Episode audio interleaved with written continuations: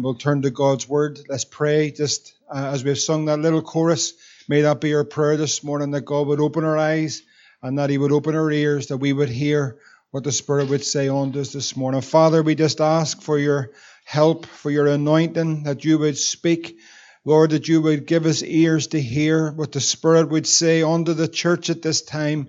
Lord, we pray that you give us open hearts, willing hearts, hearts that would be willing, Lord, to obey, Lord, what you would say unto us. And Lord, we pray you would encourage us and strengthen us in these days. We ask for your help this morning.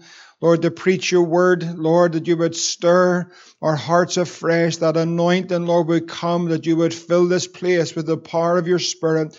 Lord, would you just soften every heart? My heart, would you soften our hearts before you? Make them tender and pliable before you that you can speak, Lord, and we can hear. We ask in Jesus' name. Amen. Amen. We're continuing on in this uh, book of Joel uh, in these Sunday mornings, uh, Joel chapter 2. And if you would turn over there into Joel chapter 2, and I want to finish uh, just last week, if I could, we were speaking on blowing the trumpet. And um, in the context of the chapter, it was concerning the day of the Lord, that the coming of the Lord is coming, the, the great day of the Lord.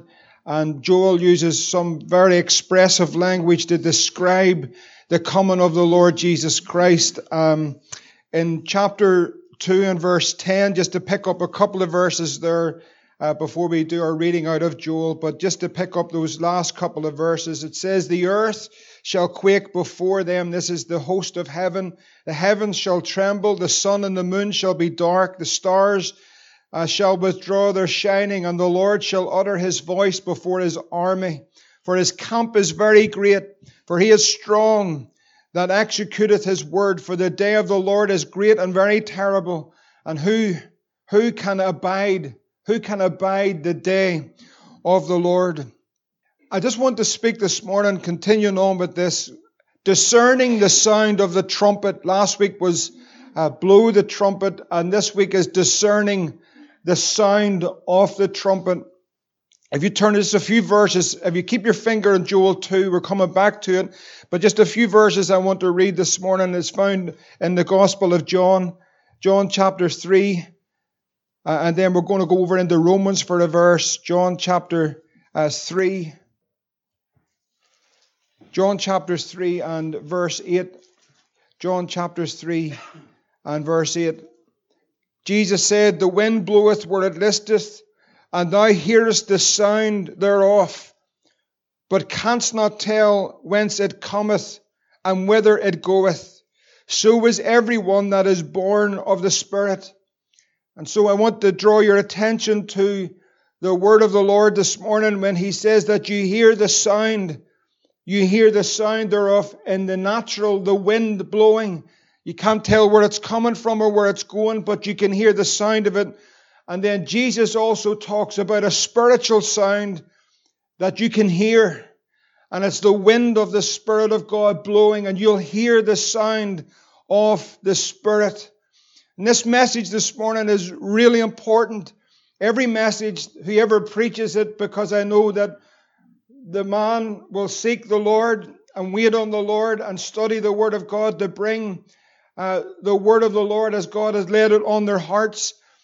But this message, I believe, has a particular importance to it because you can hear constantly preaching.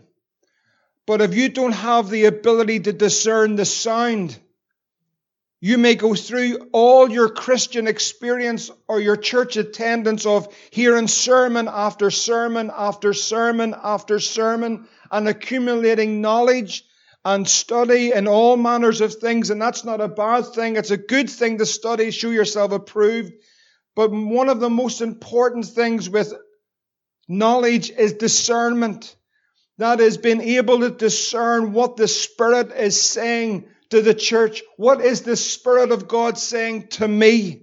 And to be able to, to discern the sound of heaven because God works with sounds. God speaks and God looks for a people that will hear. And God, when He finds an open ear and an open heart, He'll speak into that heart and then discerning the voice of God, we have a choice to obey and walk in His way and His blessing. And so discernment, especially in the last days, is crucial for the church. It's crucial to hear what the Holy Spirit is saying to the church. You'll hear the sound of the Spirit of God. You'll hear the voice of God. And the danger is that we can accumulate knowledge. And the Bible says that knowledge will puff up. But that we just don't accumulate knowledge in knowing Christ, but we're able to discern what the Spirit of God is saying to us and respond in like manner when we hear His voice. The context of the blowing of the trumpet was the great and the terrible day of the Lord. Now, in Romans chapter 13 and verse 11, this is what it says. Romans chapter, if you turn over 13 and verse 11, that knowing the time or discerning the time, discerning the times in which we're living in, that now it is high time to awake out of sleep. For now is our salvation, or that is speaking of the rapture of the church. Now is our salvation nearer than when we first believed. So we're instructed in the context of the coming of the Lord that we are dis- to discern the season or the time that we are in. In Joel chapter 2, verse 12, then, if you turn back over into the book of Joel, Joel 2 and verse 12, it says these words Therefore also now saith the Lord, Turn ye even to me with all of your heart, and with fasting, and with weeping, and with mourning. Rend your heart, not your garments, and turn unto the Lord your God, for he is gracious, merciful, slow to anger, and of great kindness, and repenteth him of the evil. Who knoweth if he will return and repent and leave a blessing behind him, even a meat offering and a drink offering unto the Lord your God? Blow the trumpet in Zion. That's the second time it's said in the chapter. Sanctify a fast. Call a solemn assembly. Gather the people. Sanctify the congregation. Assemble the elders. Gather the children and those that suck the breast. Let the bridegroom go forth of his chamber and the bride out of her closet. Let the priests, the ministers of the Lord, weep between the porch and the altar and let them say, Spare thy people, O Lord. Give not thine heritage to reproach that the heathen should rule over them. Wherefore should they say among the people, Where is their God? Blow the trumpet in Zion. Sound the alarm in my holy mountain. Now, theologically, Zion is understood to be different places. In the Old Testament, Zion was David's earthly city, Jerusalem. We also understand it to be the heavenly city, Zion. That's your future address. You're going home to Zion. That's where we're all going to be. And then in the New Testament context, we understand it also to be the spiritual gathering of God's people. Now, Israel understood God's people in the Old Testament. Israel understood the significance of the trumpet. They understood that depending on the sound of the trumpet, they were aware of what it meant. How were you to maneuver two million people after delivering them out of Egypt, bringing them across the Red Sea, bringing them through a wilderness, bringing them over into Jericho to conquer the land? How were they to be maneuvered? God would use the simple thing like a trumpet, and the sound of the trumpet would maneuver two million people, and they would understand that different sounds meant different thing. One of the great uh, revelations in all of this is on the great day of Jubilee, when that trumpet sounded with a great blast, that they understood this was a day of liberation. This was a day when debts were clear. This was a day when slaves were set free. That was all a type of what Christ would do on the cross. That he would cry from that center cross, It is finished. It was a trumpet blast, and debts are wiped clean, chains are broken, and slaves go free. That's you and me. That's the power of the cross. In Numbers chapter 10, they understood it. Numbers chapter 10 and verse 9, God would instruct them concerning the sound of the trumpet for war. Numbers 10 and 9, it says, If you go to war in your land against the enemy that oppress you, then ye shall blow an alarm with the trumpets, and ye shall be remembered before the Lord your God, and ye shall be saved from your enemies. And so God would instruct them. Israel knew by the sounding of the trumpet and how they sounded it, what God was speaking to them. And they would act according to the sound of the trumpet. You remember some of the great stories in the Bible in Jericho in the seventh day and the seventh time round and the seventh day that they were all to blast the trumpets and then with a great shout all the walls would come down. The trumpet played an important part of their culture and understanding God's leading and direction. We see that when David uh, brought back the Ark of the Covenant in 2 Samuel chapter 6, and the Ark of the Covenant being a type of the presence of the Lord, and the literal presence of the Lord amongst them, and a type of the Lord Jesus Christ. But when they brought the Ark back with shouting and with the sound of the, it was the trumpet. And it tells us there that when the when the ark was coming back, that David danced with all his might because they rejoiced that the presence of God was in the midst of God's people, the ark of the covenant. We see it with Gideon in Judges chapter 6 and the 300. They had the trumpets in their right hand and to blow the trumpet at the time of warfare and to break the pitchers, and God would give them a great victory. We see it with Nehemiah in that great revival and the rebuilding again of the walls. In Nehemiah chapter 4, there was a small remnant had come back. They were trying to rebuild the walls. They set the families all around those walls, but the enemy was fierce against them. But they knew as a people, how were we, by the wisdom of God, how were we able, when the enemy came one part of the wall and there's only one family there trying to build, that wall, how are we supposed to come and join together, shoulder to shoulder, close the gap against the powers of the enemy? How was that? Nehemiah said, Him that had the trumpet, he stood beside me. So when the enemy came, he would blow the trumpet and direct them to that part of the wall. And in the kingdom of God, that's how we're to direct our prayers. When someone says, I have a need, the enemy's pressing in, there's a gap in the wall, he's running all over us. Then the trumpet blast is blowing, the people of God stand together, and we pray effectively against the powers of darkness. And that's how it's supposed, these patterns that were laid out. Israel understood that when the trumpet was blasted, that that was an alarm that they must respond to.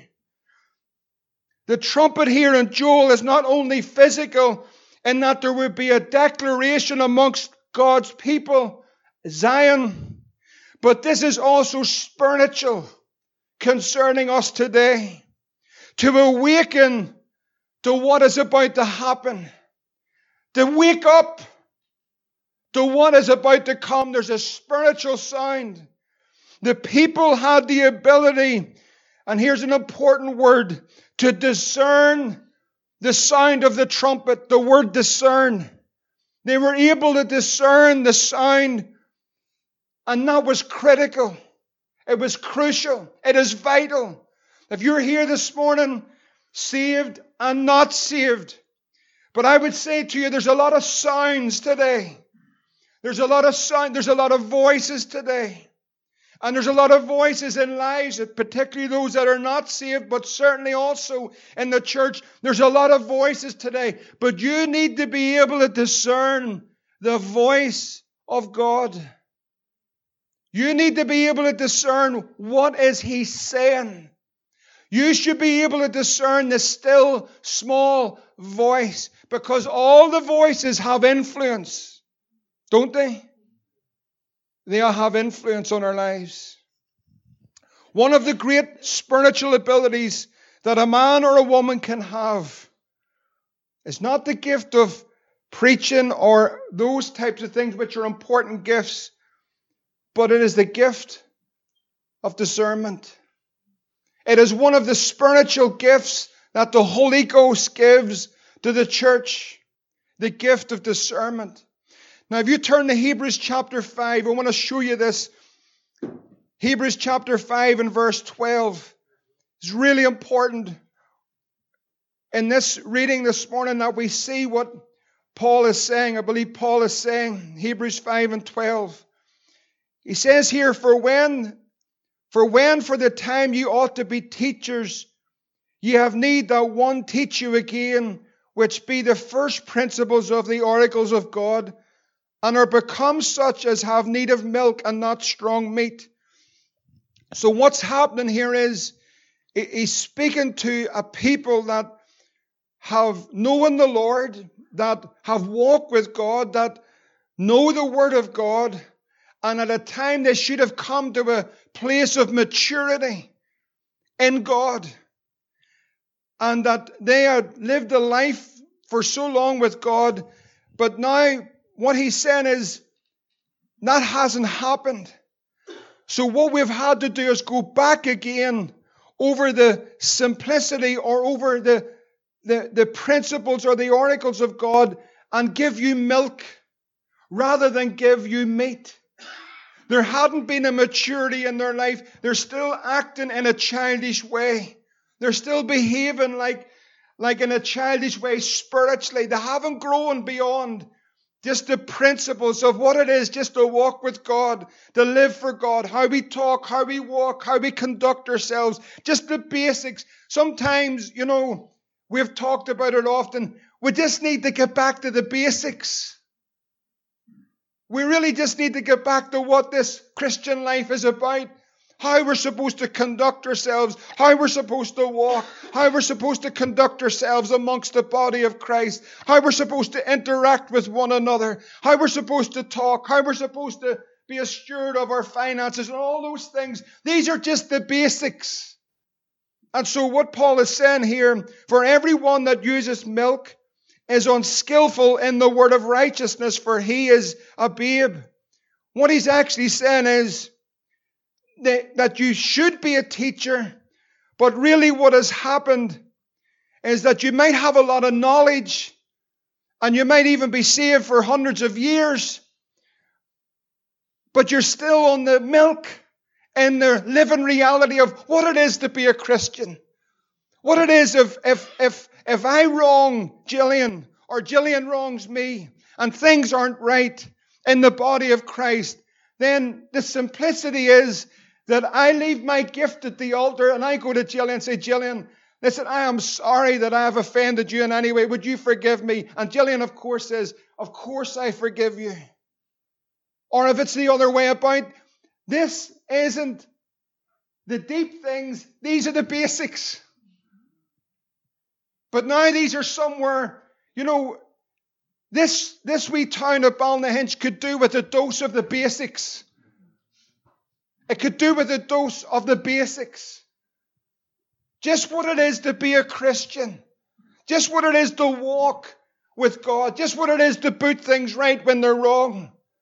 And so Paul's saying then what happens is we're unskillful in the word of righteousness.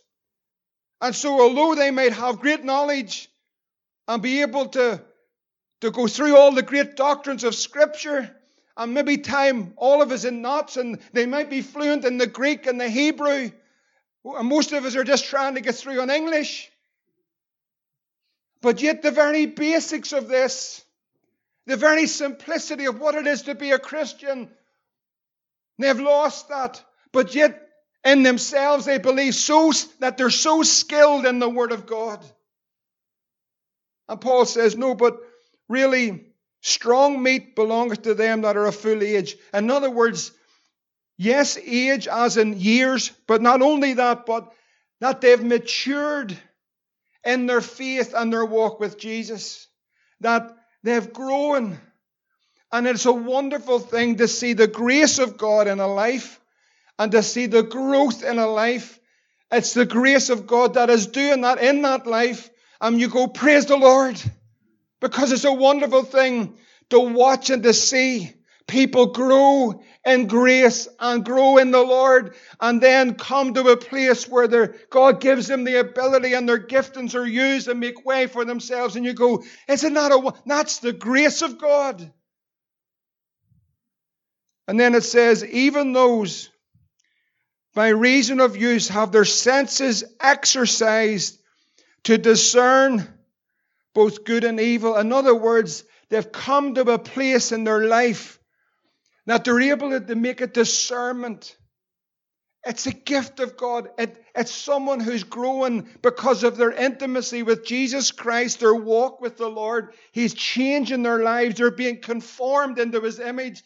God's changing them every day. They want to be changed. They want to be more like Jesus. And because of that, there is a discernment that comes in their lives that they're able to discern the right and the wrong.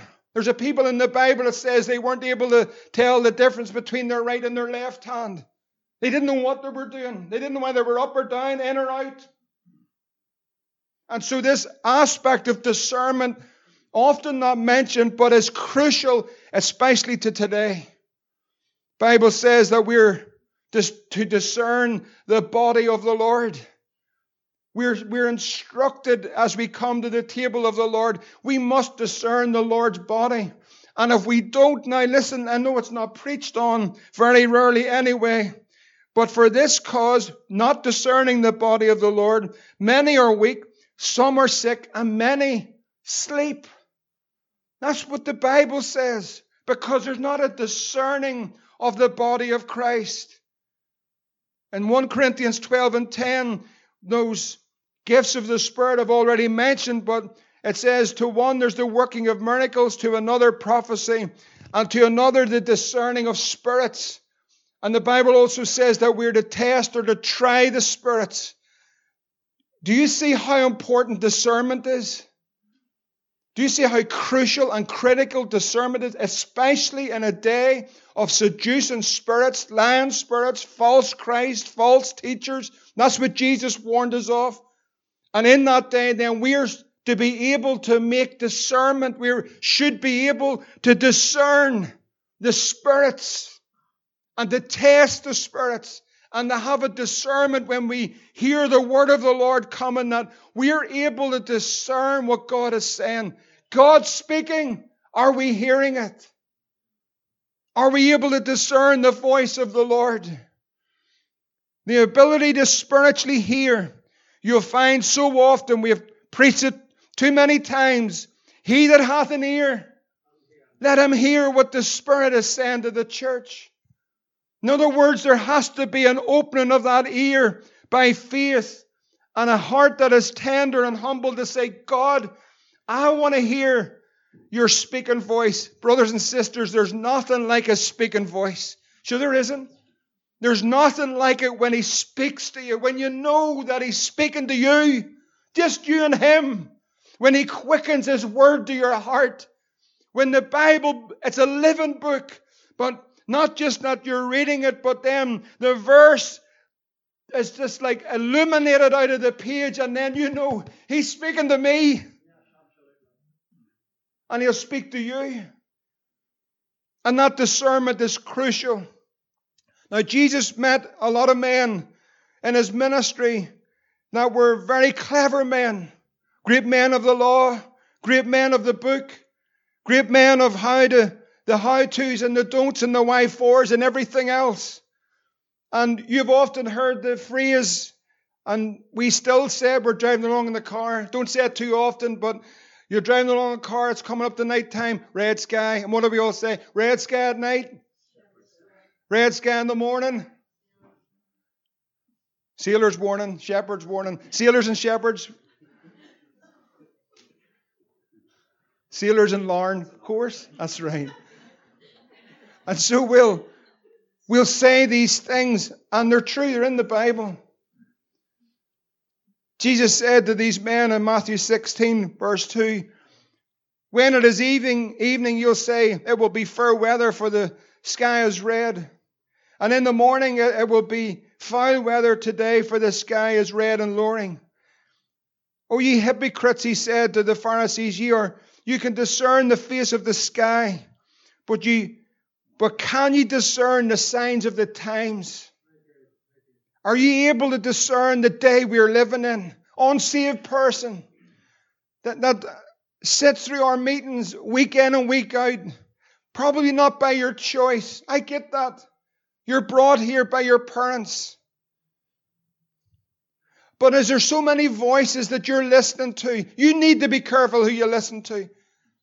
I mean, I wish I'd have listened to my mother when she says you need to be careful who you're going with or where you're going and what you're listening to.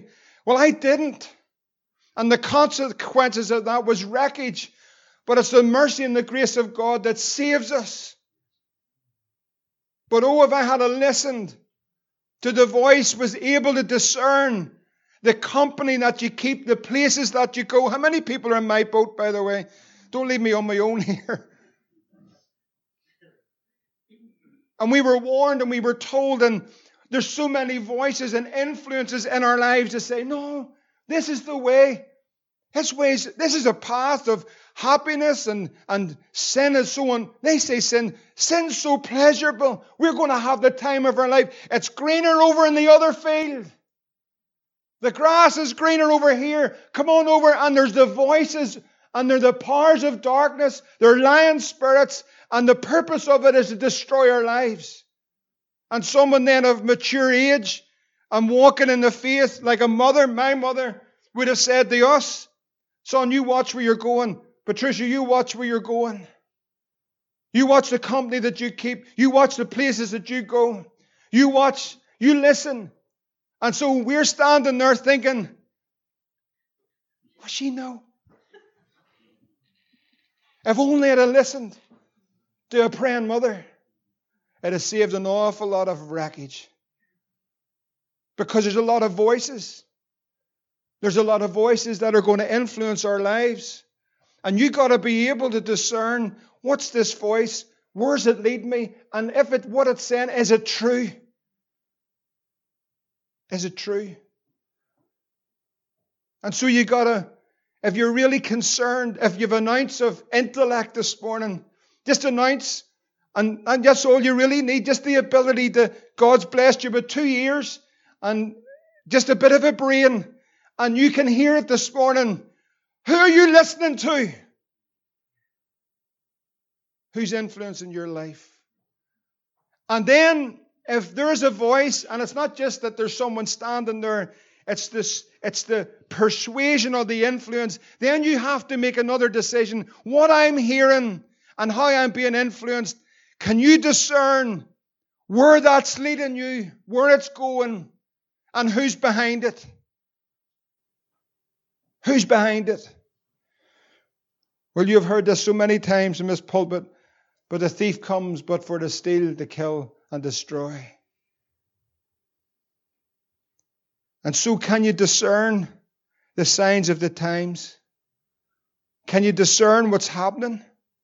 Israel knew how to discern the trumpet and what it meant. We grew up in a house that was filled with brass instruments. I mean, every cupboard, kitchens, bedrooms, cloakrooms, hot press, you'd have found a brass instrument cornets, trumpets, trombones, and tubas.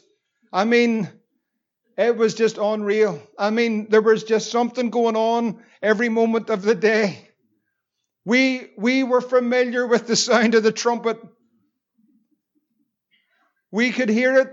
We played it. It started on the cornet, then the trumpet, then ended up in the tuba. And we, we played those trumpets, they were sounded out, those cornets, those trombones. I mean, no, they just thought we were nuts. We are. Imagine living beside us. But we made a noise. Hopefully, it was a pleasant one. I would doubt it. But we would make a noise. You got to hear the sound. And Israel were able to discern the trumpet and what it meant. God works through sounds. One, one, you need to hear this this morning because God works through sounds. What's the story in 2 Samuel chapter 5? When you hear the sound on the top of the mulberry trees, Israel were waiting on the sound, they could hear it. When they heard the sound, then they knew that the move was on. We see that Elijah said to Ahab, Get thee up, eat and drink, because the old prophet could hear something no one else could hear. What did he say? There's the sound of abundance of rain. He, he knew that there was revival coming. He could discern in the spirit and said to that king, that wicked king, Ahab, you need to get up because there's the sound of the abundance of rain. The Bible tells us in Acts chapter 2 that suddenly there was a sound from heaven. That's the first thing that happened on the day of Pentecost. There was a sound. There was a spiritual sound as the Holy Ghost, as Christ was glorified, and the Holy Ghost came on the day of Pentecost and swept over Jerusalem into an upper room. There was a sound from heaven. And there's a sound spiritually at this time, if you're willing to hear it. Just a couple of weeks ago, with the whole thing going on here with this gas pipe, did you know that running down this alleyway, there is, it's actually just not a leak, there's like nearly a river running down here. We have a river under the sanctuary. And so we're standing round. I just felt part of the council workers there. There was five of us round a hole. There was one down the hole. Actually, a wee man come up the, the alleyway and says, Are you in the council too now? I said, Well, you might as well join them. And so he sucked out that hole, and there is a river flowing down underneath there. One of those big drain pipes have been broken, and there's just a gush of water. But before that, there was a man came out. I've never seen this before from the water board, and he had a sounding stick. Anyone ever seen that? A strange looking stick, and it opens up at the top, and he's walking up and down the alleyway. And he's standing with this stick, with his ear to the stick, because he's trying to sound out the leak where the water is. You know, the church need to sound out the river. We need to sound out the Holy Ghost. We need to tune our ears to what God is saying and not what we think He's saying. And get in line with what the Holy Spirit is saying to the church at this time and not what we think that He's saying. But that we get our ear right down to the floor and we hear the sound of heaven and the sound of the Holy Ghost. The water is flowing. And the sound of that river, you'll hear it spiritually. You hear it. Jesus said, All things that the Father hath are mine. Therefore said I that he shall take of mine. And the Holy Spirit, that's why you need to sound this out. He'll reveal everything of what Jesus has done and who he is. And he'll reveal that all to you if you've got an ear to hear if you can get your ear unblocked with the things of the world, with the flesh, with sin, with unbelief, if they can be unblocked, you're going to hear what God is saying to you this morning. The heart of God, the heart of the Father is revealed to me through everything of what Jesus has done on the cross. And it's not by might nor by power, but it comes by the Spirit. And I need to hear this morning, Jesus, what are you saying to me today? I need my ears unstopped to hear a word from heaven, to hear his healing voice, to hear his delivering voice, to hear that he's my provider, to hear that he will direct my path, to hear this morning that he's the reviver of my soul, to hear this morning he's my soon and coming king, to hear this morning get ready because I'm coming. Discerning the voice of the Spirit. What was the sound of the trumpet here? If you turn over into Joel again, Joel chapter 2 and verse 12, this is what the sound was. Therefore also now saith the Lord, turn ye, turn ye even to me with all your heart. Turn ye even to me with all of your heart with fasting, with weeping, with mourning. Rend your heart, not your garments, and turn unto the Lord your God. Turn. Do you see what he's saying? He's saying, turn. He's saying, turn. Turn from your own way. The wicked way is any way but God's. Every other way is the wicked way. There's one way that's right, that's Jesus Christ. Every other way is the wicked way. There's one way. Jesus says, I'm the way, the truth, and the life. And so he says, turn.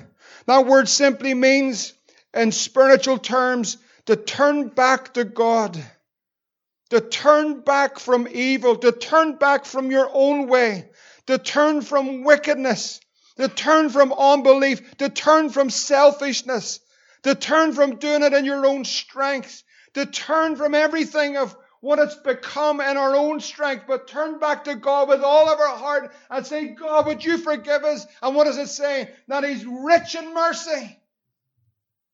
He's kind. He's slow to anger. This is the Father's heart this morning. It's not that He wants to beat us or to chase us with a stick. He's saying, Turn to me. My people, this is in Zion. Turn on to me with all of your heart. I'll heal your wounds.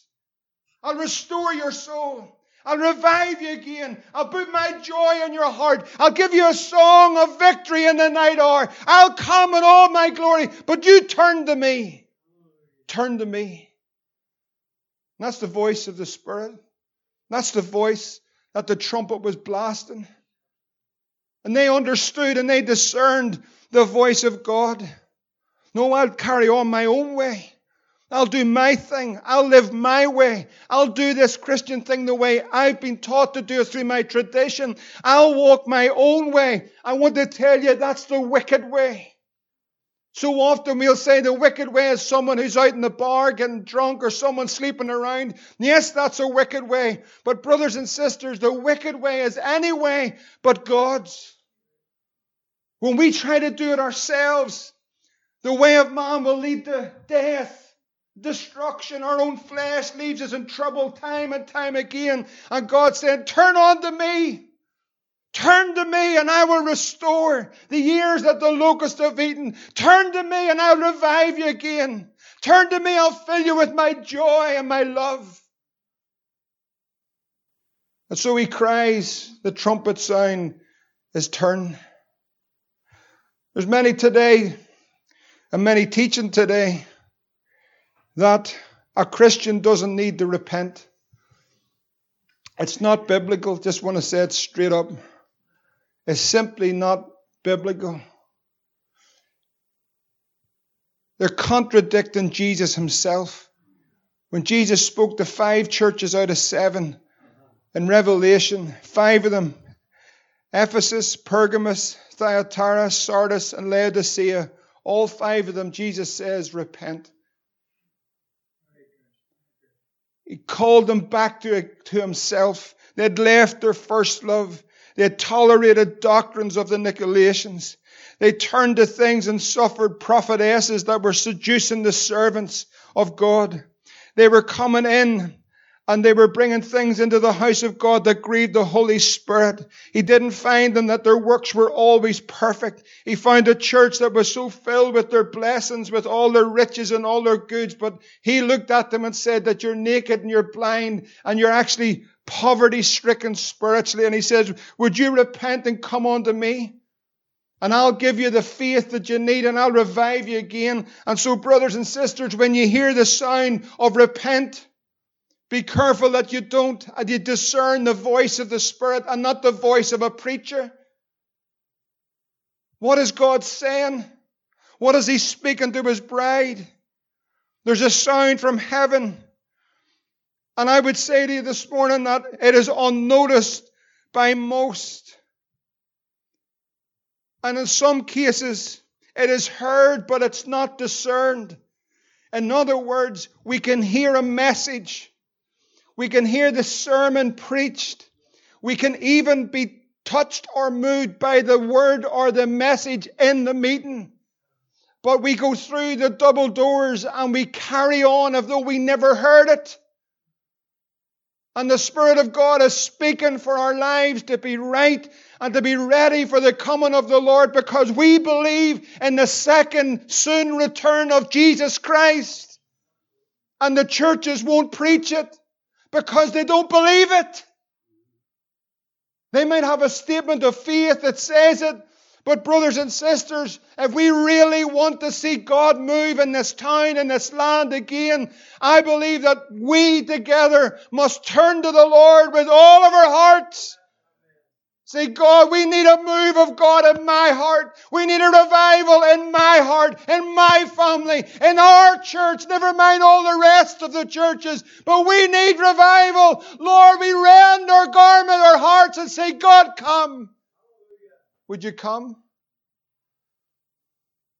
But the wicked way says, give me message. We'll carry on regardless.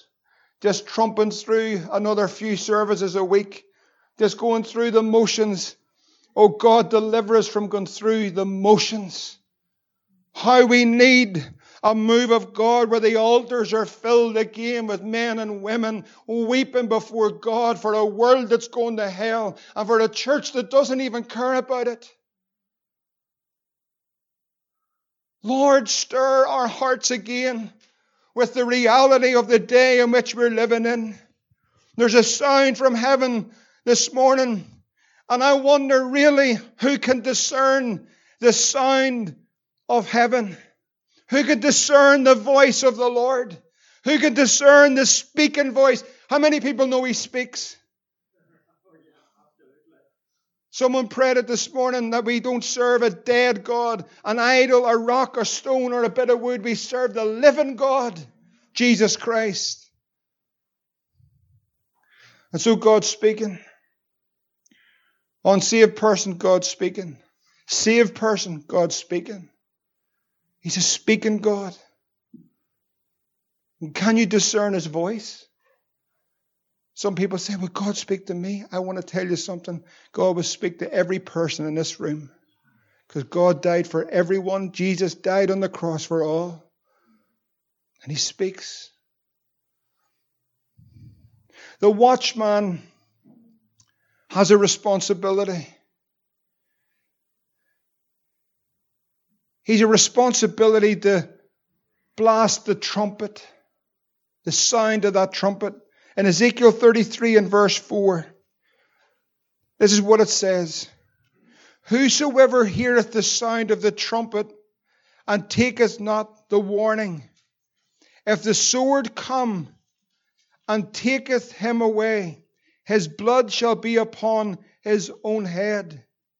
He heard the sound of the trumpet and did not take the warning, and his blood shall be upon him. But he that taketh the warning shall deliver his soul.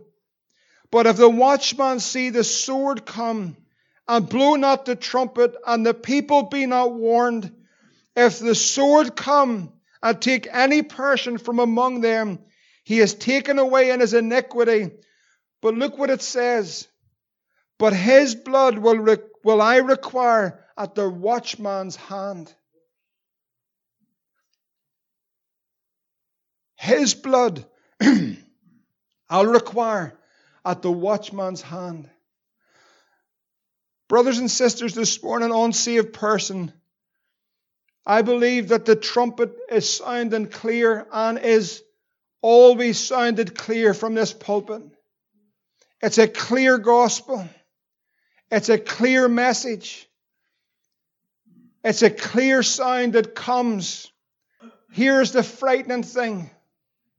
Here is the thing that's so sobering for any of us who stand here and look down there and see faces and see heads, see people with their head between their knees, looking at ceilings, picking their nails, looking at their watch, Brothers and sisters, here is the frightening thing for us. The trumpet has sounded clear. That's the first thing I want to tell you. Not because we're anything great, we're not. But we do believe in preaching the truth. And the truth is God's word.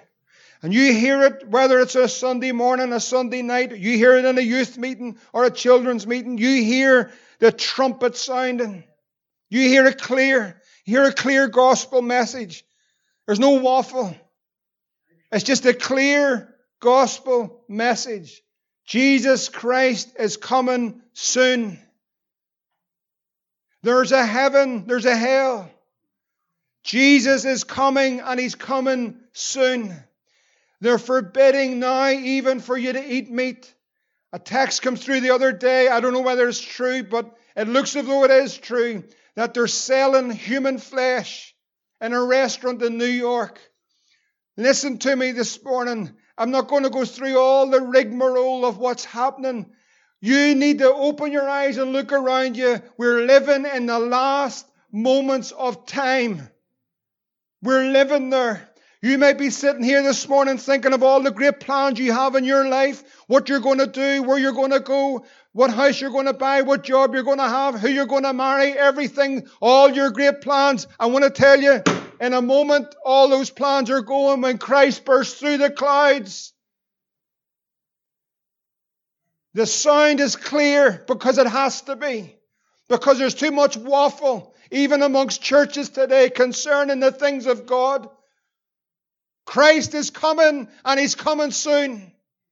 And there's been a lot of voices and a lot of influences to try and veer you off the track from hearing the still small voice of God. And the watchman has sounded a clear sound. Because the sword's coming. Bible talks about a sword coming from his mouth, the word of the Lord. It's coming. And if you can discern this morning the sound, the speaking voice, brothers and sisters, Paul writes that knowing the time, that now it is high time to awaken out of sleep. For now is our salvation nearer than when we believed. God, give us the ability to discern your voice, to discern the voice, the speaking voice. The prophet sends the alarm amongst the people. Turn with all of your heart, with weeping and fasting Seek the Lord. Will He not come again? And will He not leave a blessing? What a God we serve that He wants to bless. Turn from your own way. Turn. Let's discern the voice. Let us respond to the voice. God, help us today to walk in your way because He's coming. Like a thief in the night, He's coming. Lord, we want to hear your voice. We want to walk in your way. We want to be ready. Has your ear been so clogged up, believer, with so many other things that you're not hearing him? And yet he's speaking. This verse is so often preached at the gospel. You'll know what I'm going to say. Behold, I'm standing at the door and knock. Who's it to? It's to the church. If any man hear my voice, anybody hear me? Anybody hear the voice of Jesus? Anybody? And open the door. I'll come in. And we'll have communion. That's what he said. We want to walk with him, don't we? We want to have him to be everything in our lives. We want to discern the voice. Brothers and sisters, is he knocking today? Then open the door. Let's turn from our own way. Let's get right with God. Let him in. Sinner friend, this morning, you hear it often, clear and loud from this pulpit, from many different preachers. Knowing the time, can you pick it up? Knowing the time, knowing the time, knowing the time. Do you know what time it is? Do you know what time it is? It's time to get right with God. Today, if you hear his voice, don't harden your heart, but turn to him and he'll save you. Let's pray together this morning.